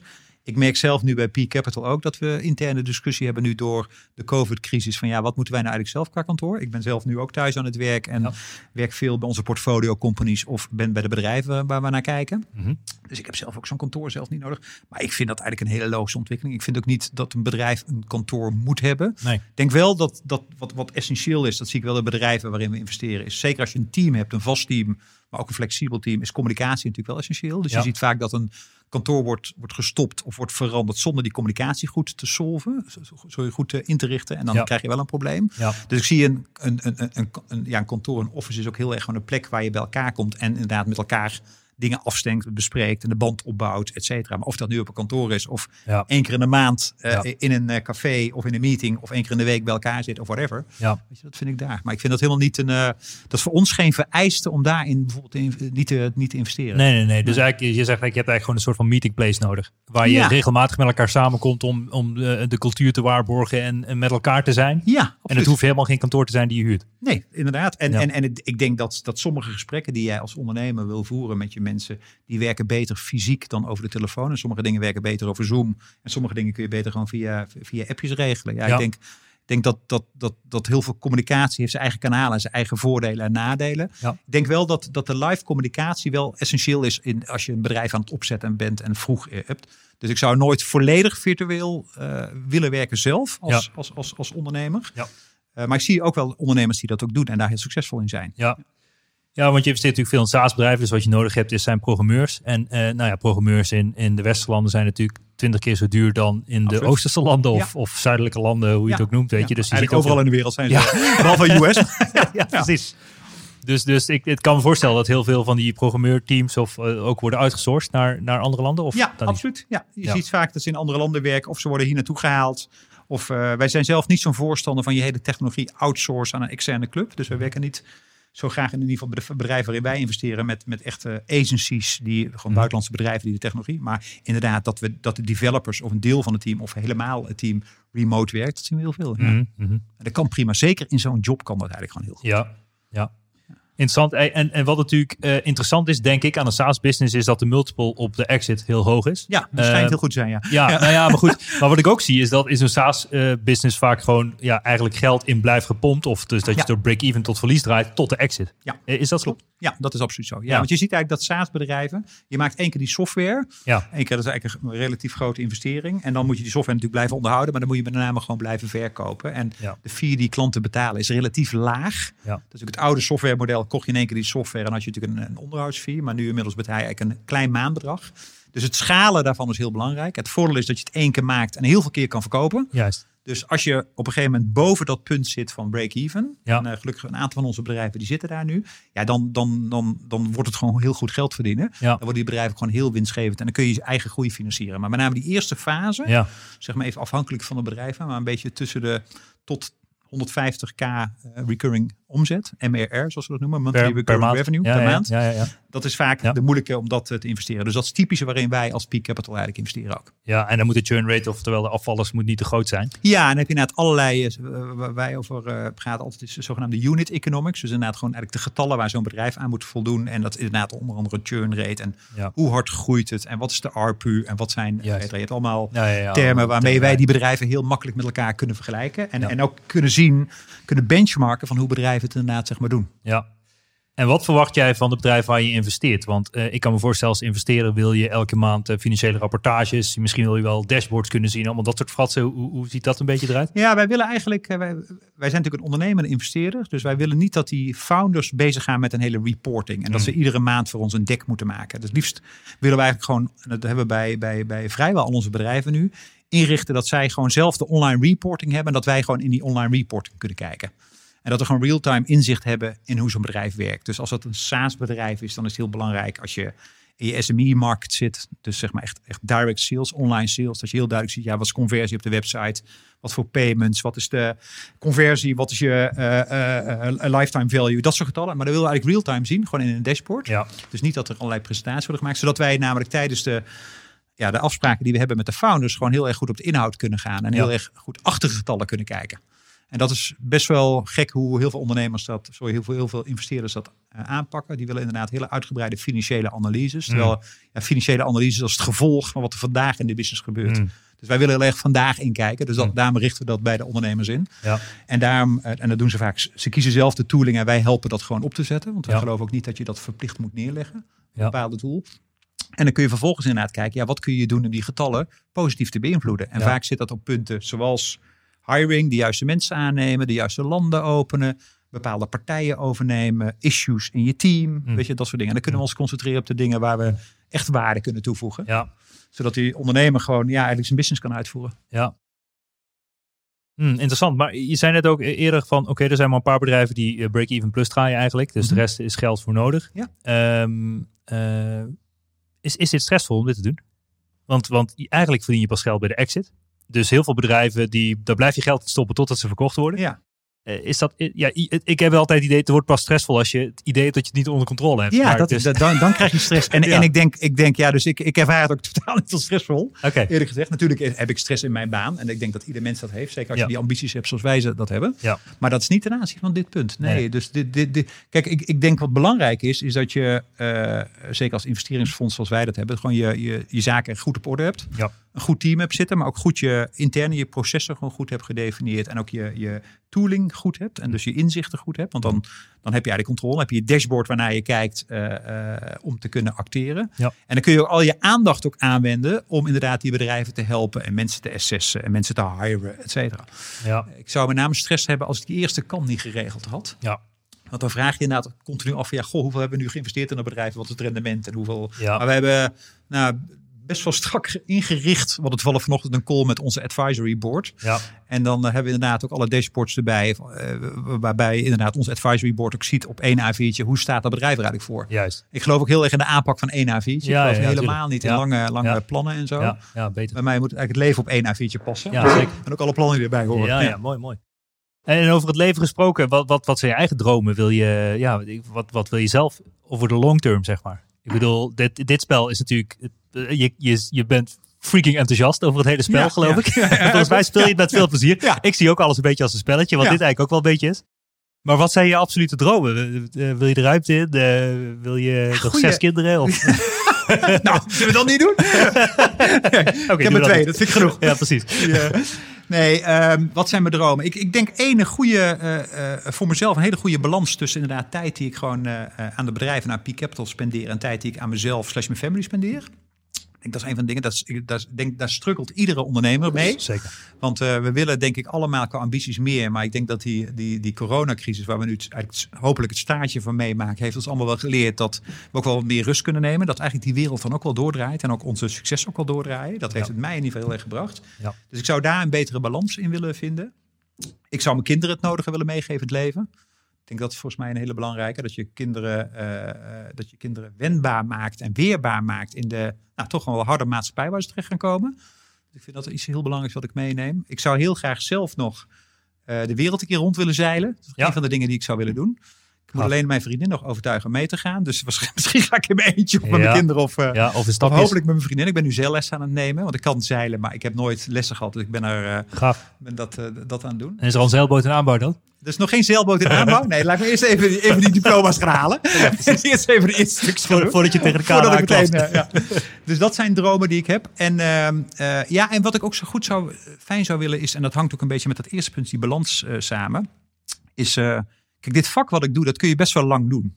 Dat kun je ook, ik ben nu eh, eh, 48 ben ik, 48 jaar. Ja. En ehm, eh, ja, dit, dit, dit, dit zou ik nog heel lang kunnen doen. En het lijkt me ook heel leuk om het heel lang te kunnen doen. Dat is het prettige. En ik Ja. ben ook redelijk jong van geest en Precies. adaptief van nieuwe technologie en sta heel erg Ja. open voor nieuwe dingen, et cetera. Ik denk dat is ook wel goed voor mezelf om dat vast te blijven houden. Ja. Want anders word je de oude man die het allemaal beter weet. Ja, ja, ja. Dus dat is, eh, dat is niet. Maar ik denk dat dat zijn denk ik een beetje de challenges nu voor mijn leven. Maar ik zou, dit, ik zou het geweldig vinden om dit gewoon nog 20 jaar te kunnen doen. Ja. Want ik heb echt wel, wat je zegt, heel veel passie en heel veel lol in wat ik doe. Ja. Het is gewoon superleuk. Weet je? Ik ben, de hele dag ben ik ondernemers, met ondernemers zoals jou aan het praten. Ja. En, en aan het helpen en aan het meedenken van ja, hoe kunnen we die business nou verbeteren? Ja, snap ik. Tof. Maar goed, dus ik hoor toch stiekem wel ergens een droom om de wereld rond te zijn. Ja, absoluut. Ja. Ja, dus, eh, dus eh, en dan denk ik ook van ja, oké, nu ben je, wat zei je, 48. Dus eh, dadelijk, dadelijk kom ik over 20 jaar terug bij eh Johan van Mil, ben je 68. Ja. En dan vraag ik jou, joh, hoe was je, hoe was je zeilreis? Oh, je zeilreis. Of, Welke je, zeilreis? of je zegt, ja shit, ik was te druk met bedrijven kopen en verkopen. Ik heb hem uitgesteld en nu heb ik last van mijn benen, dan kan ik niet meer zeilen. dus eh, ik probeer altijd mensen ook een beetje te stimuleren, van ja, als je een droom hebt, weet je, zet gewoon, eh, ja, gooi een pijltje en eh, ga ervoor. Absoluut. Ja, maar dat, dat, dat is ook typisch wat ik doe. Ik heb het eigenlijk altijd ook mijn cyclus gedaan. Dat ondernemen, bedrijf opzetten, bedrijf verkopen. Jaar, half jaar gaan reizen en dan weer opnieuw. Dus dat heb ik Ja. eigenlijk altijd wel gedaan. Dus ik heb best wel vaak even de sabbaticals genomen. Dus ik weet gelukkig heel Precies. goed Ja. wat het is ook om vrij te nemen. Dus dit ga ik ook zeker doen. Ja. Alleen je moet hier inderdaad even het juiste moment met name voor vinden. Ja. Ook, eh, eh, ook met met, name met kinderen. Dat is eigenlijk, ik bedoel, in het leven kan ik dat wel organiseren en zakelijk en et cetera. Maar met name met mijn kinderen dat, dat, dat we dat doen. En dat iedereen daar klaar voor is, dat is denk ik een belangrijke. Maar dit, nee, dit, over, 20 jaar is dit gebeurd. Dat is voor mij geen vraagteken. Ja, ja, ja. Nee, als je een beetje een voorproefje wil nemen, moet je op YouTube even La Vagabond zoeken. Misschien ken je het. Dat is een familie, die heeft inmiddels een klein kindje aan boord. Die hebben een mega grote katamaran. Daar Hebben ze ook, op een gegeven moment gingen ze vlogs maken en dat soort dingen. Werd die katamaran zelfs voor een deel gesponsord geloof ik van de katamaranmaker. Hebben huge veel v- views, followers op Ja. YouTube. Oké. En worden door heel veel bedrijven gevolgd. Maar die, die eh, zeilen dus ook als gezin de wereld rond. En eh, ja, ze posten alles op YouTube. Dus als je een beetje wil spullen, dan eh, ga je Oh, heel goed, heel goed. Ja, lach man. Ehm, wat, eh, wat, waar gaan we het nog meer eens over hebben? Ja, dus eh, wat, wat, ik, eh, wat, wat ik zelf interessant vond te weten. Dus ik bedoel, ik heb zelf ook verschillende bedrijven gehad. Maar ik ben ook aan het denken om in ieder geval ooit een softwarebedrijf te starten. Of een SaaS-oplossing. Mhm. Ehm, eh, en dat moet ook omdat het schaalbaar is. Omdat het, omdat het dan zeg maar de wereld over kan. Maar ja, ik hoor ook heel veel van mensen. Ja, wil je een SaaS starten? Dan, eh, ja, dan verbrand je ook minimaal, zeg maar. Dat is misschien de reden waarom jouw fonds succesvol is. Je verbrandt minimaal een half miljoen voordat je Ja, je een beetje eh, tractie krijgt. Absoluut, ja, ja, ja. Minimaal. Ja, dus, dus daar, daar probeer je dan tegenaan te hikken of zo. Maar de, de uiteindelijke payout is at the end groot. Maar de faalratio is dus blijkbaar... Ja, jij doet het goed met je bedrijfsinvesteringen. Maar als je ziet hoeveel mensen er starten in software en falen... Ja. Eh, is die waarschijnlijk groter dan de mensen die succesvol worden. Klopt. Ja, en jouw vra- vraag is denk ik die je wil stellen, is wat zijn de tips en tricks als ik nou zelf mijn SaaS-bedrijf start? Waar, hoe moet ik Ja. dat aanpakken? Ja. Ik denk volgens mij begint het ermee is dat je dicht bij jezelf blijft. Dat is sowieso volgens mij gewoon in het leven, maar Ja. ook met ideeën die je hebt. Dus ik zou altijd een, een, een, een, een bedrijf starten. En ik heb dat zelf eh, een aantal keer gedaan, maar ook een aantal keer niet gedaan. Gewoon echt ideeën van, van, van nou, die ik eigenlijk zelf niet heb ervaren, die ik Mhm. niet doorleefde. Mhm. Ik zou zelf altijd een bedrijf starten in een eh, sector die, waar je zelf echt een heel duidelijk probleem ervaart. Ja. En dat kan zijn als mens, en dat kan zijn als ondernemer, dat kan op allerlei facetten. Ja. Maar ik denk als je daarmee begint en echt dat probleem doorvoelt en begrijpt en ook die markt begrijpt, dat is volgens mij het beginpunt. Mhm. En, en uh, dus ik heb heel veel mensen die zeggen ook tegen mij van, joh, ik wil gaan ondernemen, maar ik heb geen idee. Dat is mijn advies ook altijd, joh, ga eens even om je heen kijken, ga eens even kijken wat voor problemen er allemaal zijn. En ik kom de hele dag, kom ik zelf persoonlijk, kom ik problemen tegen. Of dat nu is van, ja, Ja. dat ik uh, allerlei onhandige apps die ik tegenkom. Tot het wc-papier is op. Tot de wc-papier is op, et cetera. Ja, wc-papier abonnement. Best een goede business zou dat geweest zijn. Mondkapjes. Maar, maar goed. Uh, dus dat is één. Dus ik zou heel erg kijken naar dat probleem. Twee is, ik zou ook als je een bedrijf zou starten, zou ik heel erg kijken naar je eigen skillset. Van wat ben ik nou zelf en wat moet ik hebben naast mij om inderdaad een bedrijf succesvol te zijn.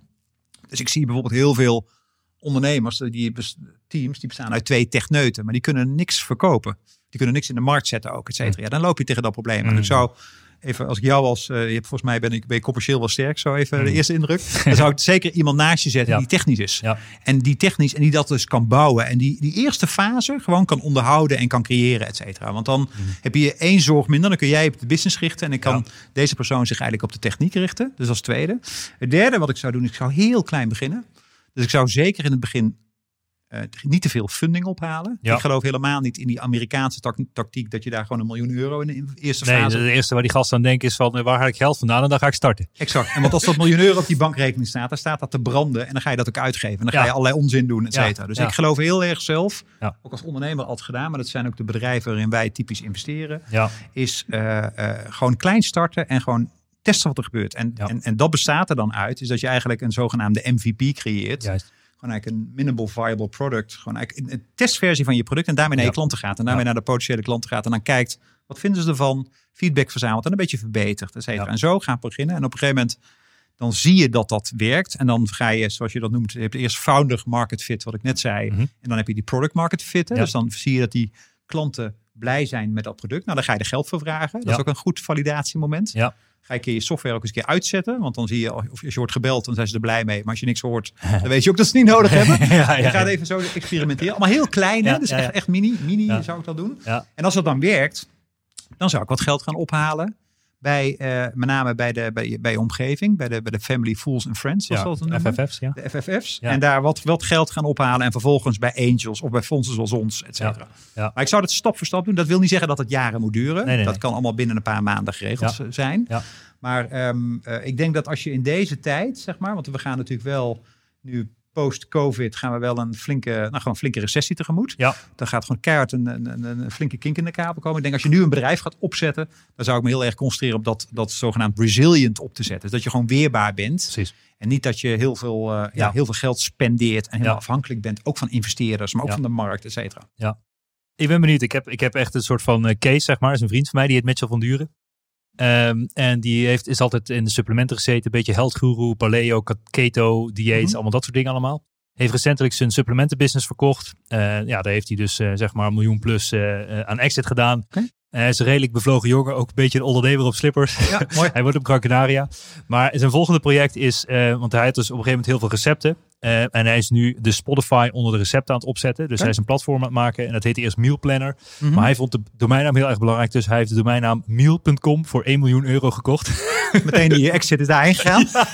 nou, zijn filosofie was eh, call.com. Weet ik veel, allemaal van die namen, van die korte namen.com. Dus zijn allemaal eh, 10, 10, eh, 100 miljoen plus bedrijven. Dus dan begint het bij de domein en Begin daarna met komt die de exit. heel goed. Ja. Maar eh, hij zit ook, zeg maar, een beetje die fase, heeft ook virtual team, al dat soort dingen, zeg maar. Ehm, inmiddels, eh, de, de software heeft zich, nou, het begint zich te bewijzen, ik zo zeggen. Hij begint abonnementen binnen te krijgen, maar dat is ook wat jij zegt, het begint al met tientjes, 50 euro, eh, 100 euro. Ehm, eh, dus hij, heeft, hij is heel goed in geld verdienen, dus hij verdient daarnaast gewoon het geld om uiteindelijk die business groot te maken. Zijn doel is om de hele wereld gezond te laten eten en daar gaat hij 100% voor. Mooi. Ehm, en wat je met, dit, met, je, met deze tool kan, en het is geen reclamepraatje, want ik vind, ben zelf ook heel erg enthousiast over. Je kan zeg maar recepten kiezen, je kan je weekmenu eh, in, inslepen. Dus dit eet ik ochtends, middags, avonds. Daar rolt een boodschappenlijstje uit. En uiteindelijk is het de bedoeling dat je met één druk op de knop alle ingrediënten kan bestellen bij supermarkten dat aan de deur komt. En je kan ook zeggen, nou dit, dit en dit heb ik al in huis, dus dat hoef ik niet. Ja. En dan komt het binnen. Eigenlijk is het de Hello Fresh, maar dan de digitale versie. Mooi. Eh, maar, maar ja, ik ben meer benieuwd van wat zou, je, wat zou jij hem adviseren, zeg maar. Want ik, ik zie ook, hij heeft eigenlijk geld nodig om hard door te groeien. Eh, eh, hij verdient nu geld in zijn andere business. Terwijl ik denk van, oké, als hij 100% focus op dit kan doen, dan, dan gaat het zes keer zo snel. Mhm. Wat, maar, en wat zou je zo iemand adviseren die in, in zo'n fase zit? Ja, ik kan natuurlijk niet in zijn zakken kijken en ook niet in het succes van zijn bedrijf. Maar ik, eh, ik deel je mening dat als je ergens vol voor gaat en 100% van je aandacht in stopt, of 1000% van je aandacht, dan ga je gewoon veel harder. Dus als je dat verspreidt, dan, is dat, eh, dan, dan, dan moet dat kunnen eh, passen. Dus sorry, dan gaat dat sneller. Dus ik denk dat dat een, sowieso een goede overweging Dat moet ook financieel kunnen. Want dat wil ook zeggen dat hij die inkomsten daar niet meer heeft. Dus waarschijnlijk heb je dan dus een investering nodig om dat te kunnen faciliteren. Want daar moet dan ook een bepaald salaris uitkomen. Een bepaalde fee om, om ervan te kunnen leven. Nou, dat zien we best wel vaak bij bedrijven. Dat dat dan eh part-time is. En is nodig voor fulltime. Daar heb je gewoon een investeerder voor nodig. Dus dat, is- maar dat, is de- dat zijn niet de grote investeringen. De grote investeringen bij dit soort eh, bedrijven gaat vaak veel meer in één, in marketing. Ja. En twee, de technologie. Dat Ja. zijn vaak de grote Ja. kostenposten die je hebt. Ja. En, eh, en ik zou daarvan een heel duidelijk... Kijk, hij zit nu... Ik weet niet waar hij live is. Maar ik zou heel erg duidelijk kijken. van, Joh, pak een paar testgebieden. Ga daar valideren of het werkt. Ik weet niet hoe, nogmaals hoe ver die is. Ja, hij heeft al een app en eh, het begint te lopen. En hij, hij is echt een marketingkoning. Dus hij weet hoe hij gewoon voor 30, 40, 50 cent e-mailadres kan kopen en subscribers kan maken. En Dus hij is best wel slim in, in, in, op het gebied van marketing ook. Oké, ja. Ja. Zou met e-mailadres kopen. Want ik denk dat je exit eh, zal waarschijnlijk toch wel een groot gutter zijn. Of een, eh, een eh, FMCG. Dus dan zou ik je, je privacy zou ik altijd heel goed redden. Ik heb die e-mailadres heb ik gezeten. Die zou ik niet meer kopen. Dat, dat, Nee. zou, dat zou ik sowieso niet doen. Nee, nee, nee. nee. Want dat, daar, Nee, daar- maar goed, het is meer, het is niet kopen, maar dus campagnes opzetten op Facebook bijvoorbeeld Oh of ja, Instagram, dat soort dingen. Ja. echt mensen die dus de behoefte hebben om het product te kopen of Oh datgene wat je Oh, oké, Ja. Die doelgroep te targeten. Nee, dat, dat, dat is juist heel slim. Ja. Eh, en ehm, eh, wat schoot me nog meer binnen? Nee, dat is bijvoorbeeld wat wij natuurlijk altijd heel erg doen. Hè. Dus wij stappen altijd in een bedrijf. Mhm. En we hebben altijd het- als doel voor ogen dat we zo'n bedrijf binnen een periode van even grofweg vijf tot acht jaar exiten. Ja. En binnen die vijf tot acht jaar exit heb je altijd een paar fases. Dus één, natuurlijk het bedrijf gewoon harder te laten groeien. En Mhm. twee, het team te versterken, waar we het net over hadden. Mhm. En drie, ook exitwaarde te maken. Mhm. Want je ziet dat als je een bedrijf wil verkopen, dan ehm, kun je een bedrijf verkopen. Maar dan, dan wil soms wil de founder, die zegt ook van nou, ik hoef ook niet drie jaar bij die grote corporate te zitten. Nou, dan moet, moet je je managementteam al in place hebben bijvoorbeeld. Maar bijvoorbeeld ook juridisch moet je alles hebben geregeld, et cetera. Ja. Dus eigenlijk helemaal afhankelijk van. Dus even concreet voor die vriend van jou zou ik inderdaad zeggen van joh, wat voor geld heb je nodig om daar fulltime voor te gaan? Hoe, wat voor teamversterking heb je eigenlijk nodig om versneld te kunnen schalen? En wat heb je dan nodig naast jou? En drie is wat heb je nodig qua technologie en qua marketingkosten? En daar komt dan eigenlijk een soort ja, investeringsplaatje uit. En dat stop je erin. En in ruil daarvoor krijgen wij als investeerder normaal een percentage van de aandelen. Ja. En we helpen dat bedrijf natuurlijk de juiste keuze vanaf dat moment te maken en te helpen in de ontwikkeling. Ja, ja, ja. ja. En, en je neem aan dat je netwerk ook heel vaak inzet met het gebied Dat van, we, ja. eh, ik denk het mensen dan het belangrijkste. Ja, dat is een van de belangrijkste dingen die wij natuurlijk als eh, Peak doen. Is inderdaad, eh, kijk, er zijn, zijn een aantal momenten voor jou als ondernemer die cruciaal zijn. En dat is natuurlijk de start van een bedrijf, maar dat is inderdaad dus ook het aannemen van mensen is heel belangrijk, want dat bepaalt uiteindelijk succes. Dus daar zit heel veel van eh, onze, maar van mijn tijd die ik stop inderdaad in het begeleiden van, eh, van onze participatie in het hiren van de juiste mensen. Ik denk dat ik daar ben ik anderhalf, twee dagen in de week mee bezig ongeveer. Dus Mhm. een kopjes koffie drinken, sollicitatiegesprekken, cases maken, mensen hunten, et cetera. Dus, Mhm. dus dat is een hele belangrijke.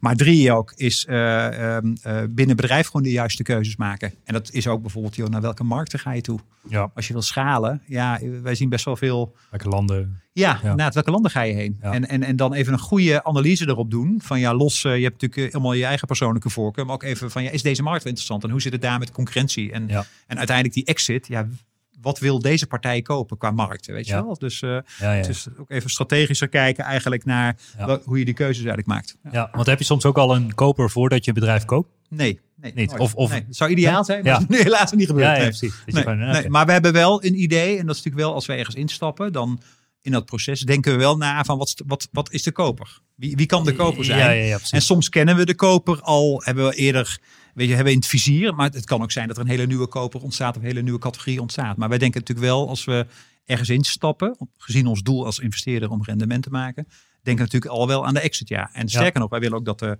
ondernemer zelf daarover nadenkt. En niet Mhm. dat hij zelf zegt van ja, ik wil me tot mijn, eh, ik wil gedurende 20 jaar dit bedrijf hebben. Ja. Tof. Eh, nog een andere vraag, misschien ook meer persoonlijk. Ik ben nu een eh, merk aan het bouwen. Eh, ben ik wereldwijd uit aan het bouwen. Is een merk in fietsaccessoires. Ga ik binnen drie tot vijf jaar verkopen voor 10 miljoen. En dat staat in ieder geval in mijn agenda. Maar Mooi. in ieder geval, dan heb ik dat geld op mijn bankrekening staan. En dan wil ik ook investeerder worden. Mhm. Dan kom ik terug naar jou toe. Dan zeg ik, Johan, ik heb hier een miljoentje. bent- stop ik in jouw fonds. van je, van, ben ik inmiddels terug van die zeilreis? Ben ik terug van je zeilreis inderdaad. En dan heb je inmiddels 100.000 miljoen volgers op YouTube. Die elke dag naar jou gekeken hebben terwijl jij loopt te chillen op je boot.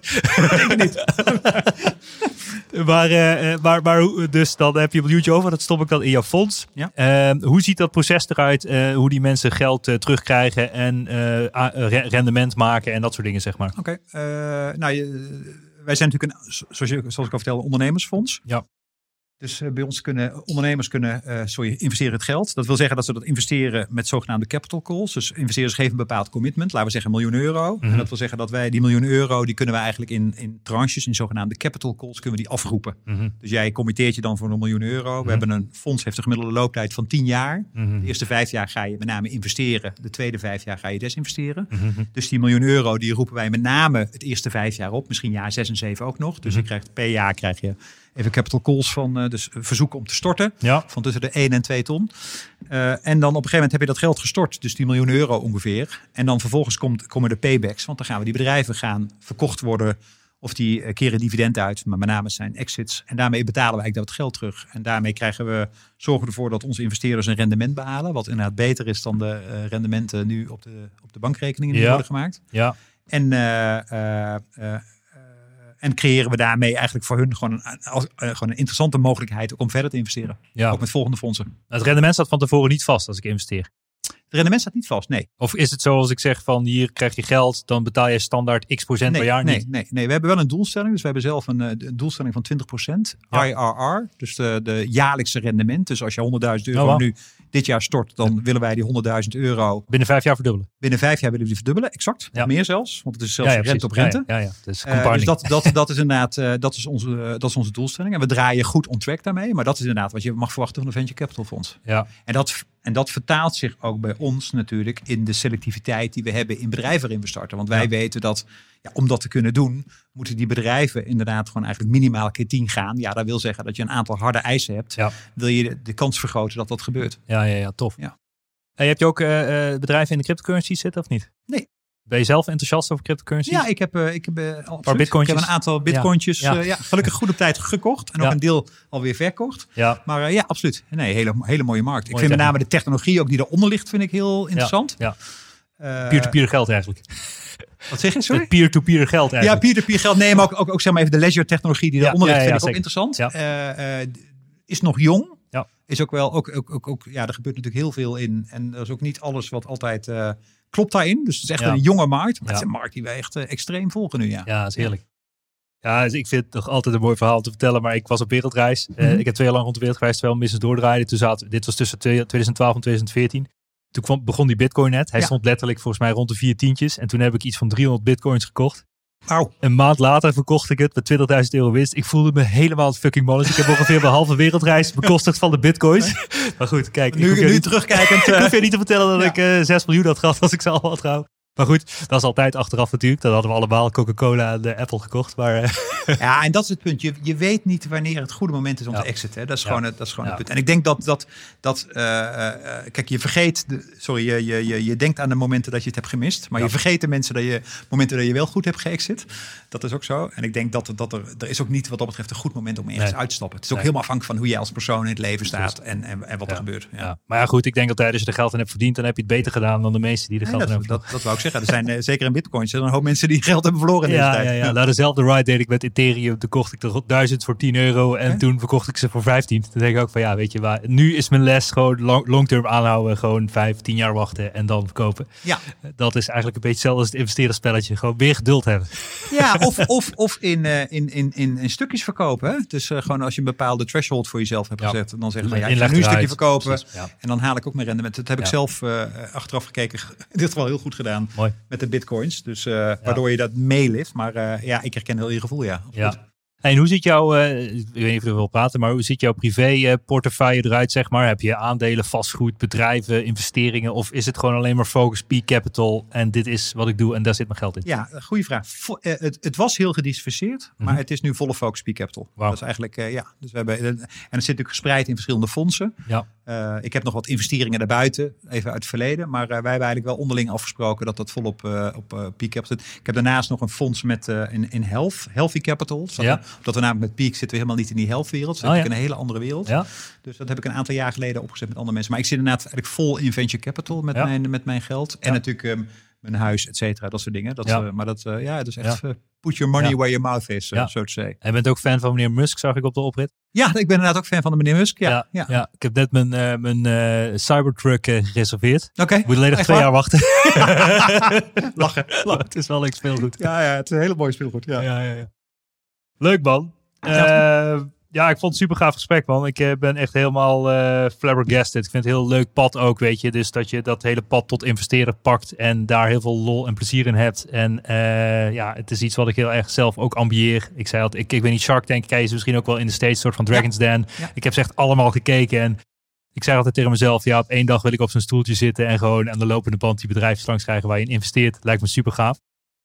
Ah, ja, Eh, je, je, hebt, eh, ik, ik, ik, had een beetje diezelfde ambitie eh, ook eh, echt een aantal jaar geleden. Ja. Voordat ik Peak startte. Ik denk twintig jaar geleden zo dacht ik ook Ja. van, joh, volgens mij moet ik dat doen. En, Ja. en dan moet, eigenlijk is het zoals bij alles. Ik bedoel, mijn boek heet ook Ondernemen doe je. Dit moet je ook gewoon doen. Ja, En dan moet je gewoon dingen ergens geld te stoppen. Ik vind het mooi, Jeroen Bertrams, die heeft dat boek geschreven. ja, Ook die heeft natuurlijk heel veel angel investeringen gedaan. Die heeft het Ja. ook gewoon zo gedaan met kleine tickets. ja. En ik denk, daar leer je ook gewoon het beste mee. Alleen Ja. je moet met name gewoon geld gebruiken in die eerste fase, wat je echt kwijt kan. Wat, Ja. wat, je, wat je kan verliezen. Want het is gewoon heel risicovol, zeker in Ja. de eerste fase. Maar het is gewoon doen. Vet. Gewoon. En nog eens terug, eh, ik bedoel, even een klein eh, zijvraagje, maar je had het over angel investing. Ik heb je natuurlijk, ik heb een angel investing tour ooit gedaan en eh, dan gaf jij een presentatie Oh, over het waar, hele ja. investeringsverhaal. Daar heb ik jou het voor het eerst gezien.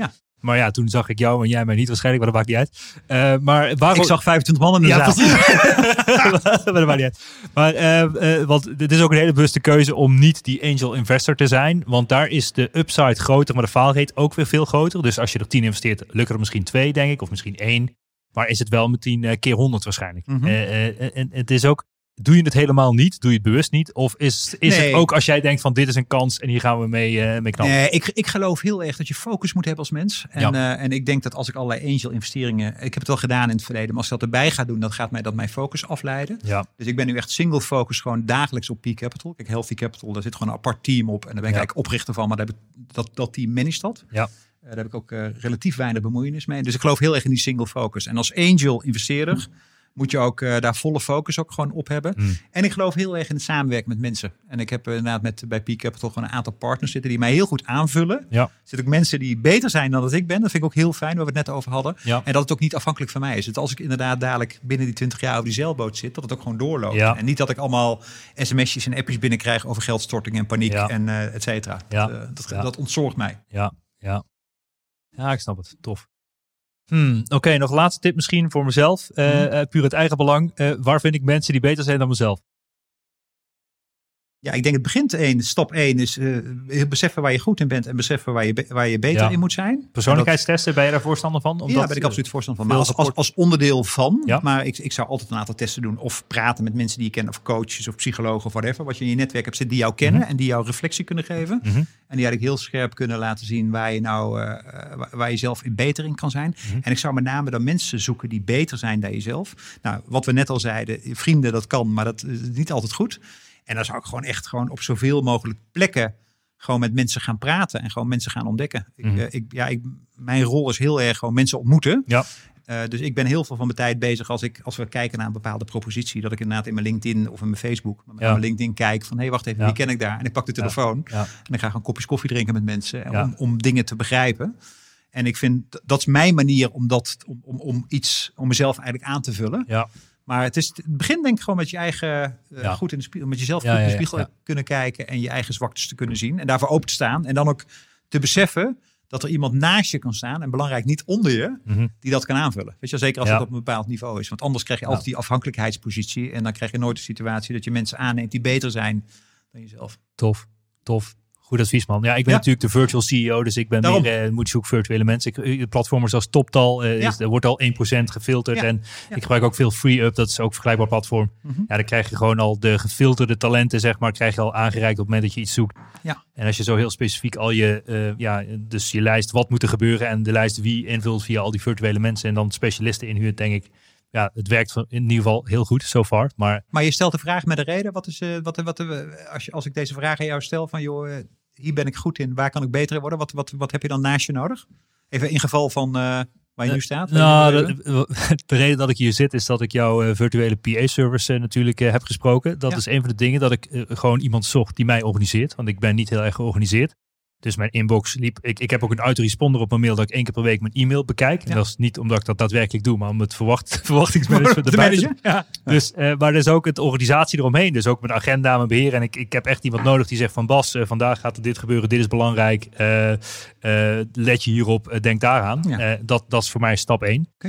Oké. maar ja, ik ben heel goed in de acceleratiefase. Hè? Dus van 0 naar 1 miljoen, daar ben ik echt een held. Van 1 naar iets verder ook wel, zeg maar. Maar als het Mhm. op manager begint te lijken, ben ik gewoon een, een drama. En daar is mijn vorige business, naar mijn idee, op gefaald. Op een gegeven moment heb ik een CEO aangenomen ja, te veel salaris betaald, meteen een jaarcontract te geven, eh, na drie maanden eh, ellende, eh, Ja. veel geld meegeven en huilen. Je kent het wel. Ja. Ook meegemaakt. Ja, maar dat was echt, dat was voor mij persoonlijk een van de meest stressvolle periodes uit mijn, uit mijn ondernemersbestaan, zeg maar. Al afgelopen. Ja, Ja, dan dus- ga je de controle overgeven en dan is Ja. er geen controle, toch? Dan krijg je Ja. eigenlijk niet wat je... Ja. Nee, en dan krijg je twee kapiteinen op één schip. Want ik ga me ermee bemoeien. Hij zit er nog. En dan wordt het. Oh, dat, dat- dat is echt verschrikkelijk. Ehm, eh, dus ik ben absoluut geen goede manager. Dus dat manager moet ik aan iemand anders overlaten. En vooral het creatieve en, en hoe je dus eh, de markt. Ik ben. Ik, ik, zeg- nu heb ik ook bedacht van ik wil het product ontwikkelen. Ik heb een technische opleiding gedaan. Ik wil een product ontwikkelen. En ik wil de Mhm. marketing guy zijn. Daar wil ik me mee bemoeien. Dat zijn de twee dingen. En de rest wil ik eigenlijk niet mee bemoeien. Dus ook finance, boekhouding, al dat soort dingen. Dat is echt een drama. Ehm, dus ik ben nu langzaam eh, CFO-achtige types in het huren. De wat, de wat duurdere clubjes op het gebied van finance. Om het langzaam te fixen, zeg maar. Zo ben ik een beetje bezig eigenlijk om uiteindelijk eh, ja, betere partijen, mensen of wat dan ook om me heen te hebben. Die dus mijn zwaktes 100% invullen. Want Ja. het is veel duurder. En dat, ja, tenminste, zo zie ik het. Het is veel duurder om het dus te lang te doen met de mensen die niet ervoor eh, opgeleid zijn. En dan betaal je de prijs 25 keer, ook al zijn ze goedkoper per uur. Verschrikkelijk.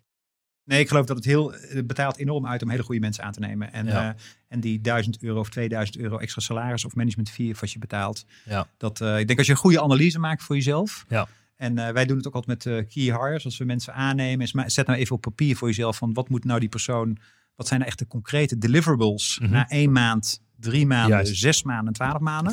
En, heel, en hele duidelijke milestones, maar ook gewoon concrete deliverables. Van er moet zoveel omzet binnenkomen of zoveel klanten. Of die moet dat overnemen. Of moet... Als je dat heel scherp maakt, dan kun je ook heel goed bepalen van wat heb je nou nodig. En dan is het ook geen probleem om daar meer geld voor te betalen. ja. Want dan weet je namelijk wat iemand oplevert en in jouw geval ontzorgt. Ja. Waardoor jij meer op je kracht kan zitten. En inderdaad meer op die, eh, op die acceleratiefase je Ja. power kan afleveren. Ja, ja, ja, tof. Ja, dat is zeker wel. eh, Daar gaan we iets mee doen.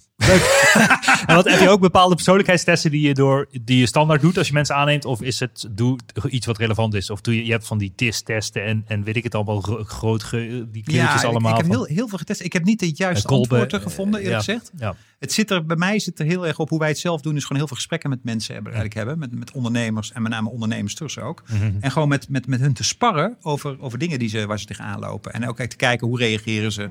Ook, eh, ook regelmatig discussies te hebben. Ook bij ze thuis te gaan eten. Ook opdrachten geven voor het weekend en kijken waar ze op, mee opkomen. Zijn het mensen die het hele weekend niks doen? Of eh, krijgen we dan voor zaterdagavond het antwoord toch wel? Ja. Weet je, dus door dat soort interacties komen we eigenlijk achter hoe mensen zijn. Mhm. Ik heb niet het antwoord van de test. Ik heb wel veel met ook, testen gewerkt en psychologen. En, en, en ja, daar heb ik niet eerlijk gezegd antwoord op. Nee. Ja, ja. Alright. Hey, mijn vorige podcast met een, iemand anders die in eh, bedrijven investeerde, die is inmiddels in gesprek met de eerste persoon uit mijn netwerk eh, waarin die mogelijk in gaat investeren. Oh, leuk. Eh, welke partijen mogen bij jou op het belletje drukken en waar moeten ze naartoe? Welke partijen mogen bij mij een belletje drukken? Waar investeren bedoel je? Waar naar Ja, ja, ja, dus, Sorry, dus ja. eh, welke partijen die, eh, die geld nodig hebben, eh, die denken in ieder geval om fit te zijn voor Peak Capital en, en waar moeten ze naartoe? Ja, ik denk als jij een ondernemer bent, dat kan zijn in Europa, maar laten we even tot Nederland, België, denk jouw luisteraars in dit geval beperken, die eh, in, actief zijn in de software, dus SaaS-space en marktplaats-space, die live zijn, die een team hebben wat bestaat, founding team uit meer dan twee personen, maar die ook gewoon omzet halen en die ook goede groei zien en echt kapitaal willen ophalen om te versnellen, die mogen mij altijd bellen en, eh, of mailen. Ja. En eh, denk het makkelijkste mail, johan.peak.capital. Kijk, top. Ja. Ah, mooi man. En waar kun je nog meer van je lezen? Heb je nog sites? Wat, eh, het is gewoon peak.capital is de website. Ja, Peak.capital, LinkedIn ben ik redelijk actief. En inderdaad op ons blog op, op Peak Capital. Dus vind je redelijk wat nieuws over wat wij doen. Ja, tof man. En eh, eh, ondernemen doe je was de titel van je boek. Ja, maar die zou ik niet kopen, want die is Nee? volledig outdated. Nee, Oké. er zijn veel betere boeken. Ben je nieuw boek aan het schrijven? Of, eh, Ja, daar heb ik wel over gedacht laatst. Dat is een work in progress. Ja. Dus misschien op die zeilboot. misschien moet je hem later schrijven dan. ik denk een goed idee. Hey, dankjewel Johan. Ik eh, ga de outro jingle starten. Ja, super bedankt dat je er bent. Wil je nog iets toevoegen? Of, eh, Nee, dankjewel. Superleuk gesprek, Bas. Leuk man, thanks. Bedankt voor het luisteren naar de Ondernemen op Slippers podcast. Check voor meer informatie ondernemenopslippers.nl. Tot de volgende keer. Yes, wauw. Dat was Johan van Meel van Peak Capital. Echt heel gaaf. Eh, mocht jij een bedrijf hebben, in ieder geval, die geld nodig heeft en die helemaal fit bij Johan, kun je hem in ieder geval bereiken. Eh, check Peak Capital, google hem, eh, check hem uit, volg hem op LinkedIn. En ik vond het een heel gaaf gesprek en ik zie jullie allemaal de volgende keer in, de volgende, in het volgende slippertje. Yo, yo, yo. Dit was toch een onwijs gave episode. Laten we eerlijk zijn. Ik vind het onwijs tof. Mocht je nou waarde vinden in deze episodes, check dan ook eventjes mijn LinkedIn, Bas Eurlings. En geef mij gewoon even een persoonlijk berichtje wat je van deze podcast vindt. Nogmaals, ik kan alles gratis aan jou geven. Wil je leren in de e-commerce? Gratis in op één coaching. Gratis e-commerce kickstart event. Ga naar basdeeltuit.nl hoe jij subsidie kan aanvragen door gratis, om gratis toegang te krijgen tot alles wat ik gemaakt heb. Check it out en tot snel. Ciao, ciao.